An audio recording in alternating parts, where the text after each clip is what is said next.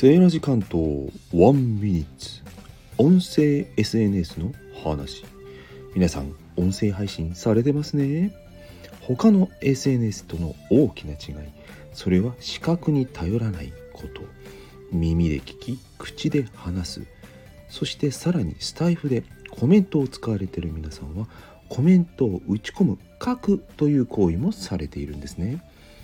Twitter、インスタ、YouTube ほとんど見るだけであれば視覚に頼っております。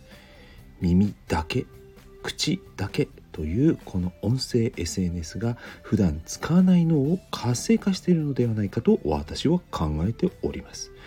ですので他のものと音声 SNS スタイフなんかを両方使うということはとても有意義なのではないでしょうか。以上音声 SNS の話でした。またね。